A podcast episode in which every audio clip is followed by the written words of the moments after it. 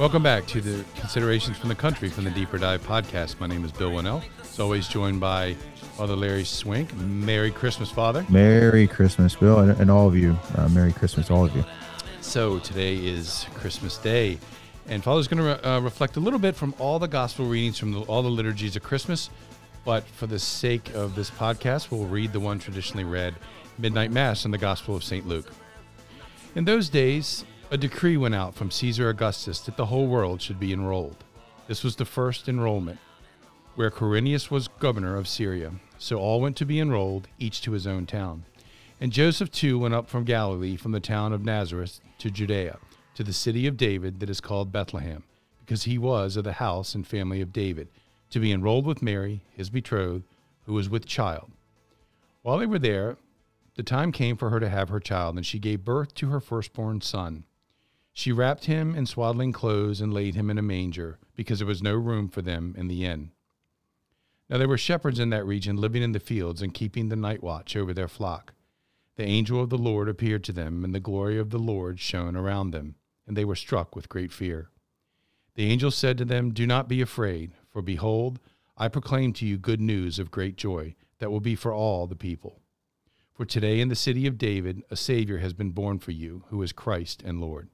And this will be a sign for you. You will find an infant wrapped in swaddling clothes and lying in a manger.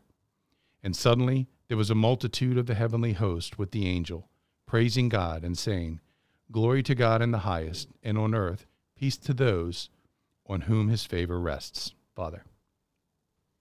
Beautiful. Uh, you know, so uh, for for my homily this weekend, I'm going to touch on all four gospels, but in this particular podcast, I'm going to just zero in on this particular gospel here, which is very familiar to all of us, a beautiful gospel. And you know, to start off, uh, you know, the other night on Thursday night, my parishioners decorated the church, and I got back home from visiting uh, uh, some priest friends, and I walked in the church. It's just really beautiful, and um, they put the creche scene right in front of the altar, so it was like creche scene, altar, and then you can see the crucifix, sort of in a linear fashion, straight up the middle, and on the altar, you know, here at St. Cecilia's Church, we uh, engraved in the altar is Sanctus, Sanctus, Sanctus, Holy, Holy, Holy, these three holies. Um, and we see the angels say, Glory to God in the highest and peace to people on earth. And they appear to these shepherds. And I, I just want to, the meditation was basically this from manger to the altar, to, to manger to the cross to the altar,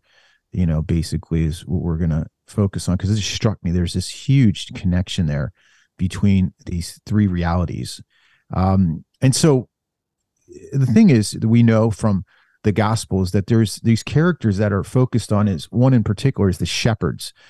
And um uh over the time I've been doing some studies over this and it's really good sometimes when you look at sort of a Jewish understanding of things and also the demographics of of um, where this all took place. And according to tradition, uh, these shepherds were not any shepherds; they were special shepherds that were um, uh, had the job of uh, raising and breeding um, lambs that would be used for sacrifice in the temple. And uh, so essentially they they they had this job that to you know you know breed them take care of them but then they had to look out for you know an, a a lamb that was young obviously well i mean the sacrifice will always be young but you know newborn lamb that was very was blemish free like it says in the book of exodus that they would set aside to be sold um, that year for sacrifice. And interesting enough, that when they would find a lamb that was suitable for sacrifice, they would take the lamb and they would wrap it in swaddling clothes so that it wouldn't thrash itself, and they would lay it in a manger until it calmed down. Um, and so when they come to the cave or where Jesus was born, they don't see a lamb in swaddling clothes. They see this baby uh, lying in a manger, wrapped in swaddling clothes, just like a lamb would have been.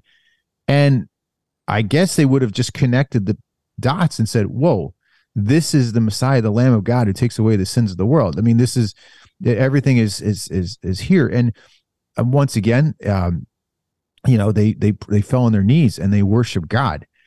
Um, so you know, so that's one thing. The, second thing is that um, some of the saints talk about the fact that Jesus now, you know, was laid on a wood manger. Now that's up for grabs whether or not it was wood. But if you go to Rome, the pieces of the manger are actually there, and it is wood.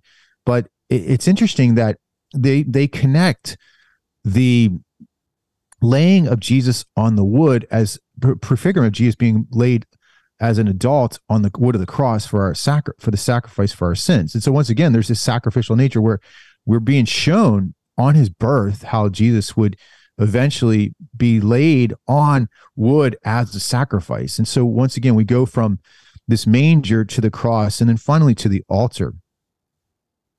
And in, in essence, the manger could also be looked at as sort of an altar because what happens uh, tonight and every mass is that the priest will say bread, uh, will say uh, the consecration prayers over the bread, uh, which will become Jesus Christ and will be offered to the Father as an unbloody sacrifice.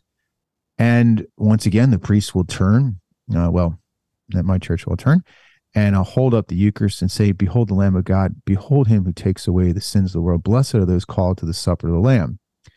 And once again, um, manger is a place of eating. And then all there that are properly disposed will receive Jesus' body and blood in their souls for their holiness um, to help them to get to heaven.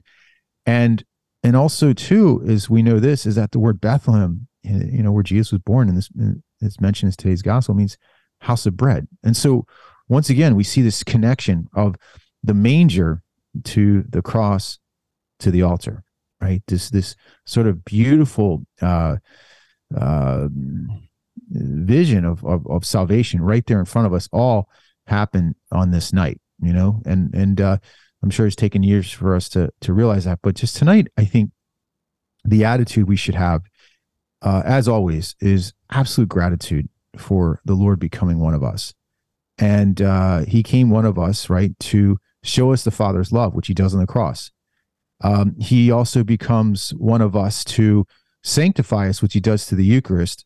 And and third, he showed us the model of holiness, what it means to be holy, which means a life of sacrifice and self-denial, which he shows even in his own birth, born in a cave in a life of poverty. So um, the Lord is amazing. And uh, I don't think any of us would did the way he did, but he shows us a different way of living. So anyway, I hope you all have a be- beautiful, powerful Christmas. And um, and may God bless you all through the intercession of our Lady, the Father, the Son, and the Holy Spirit. Amen.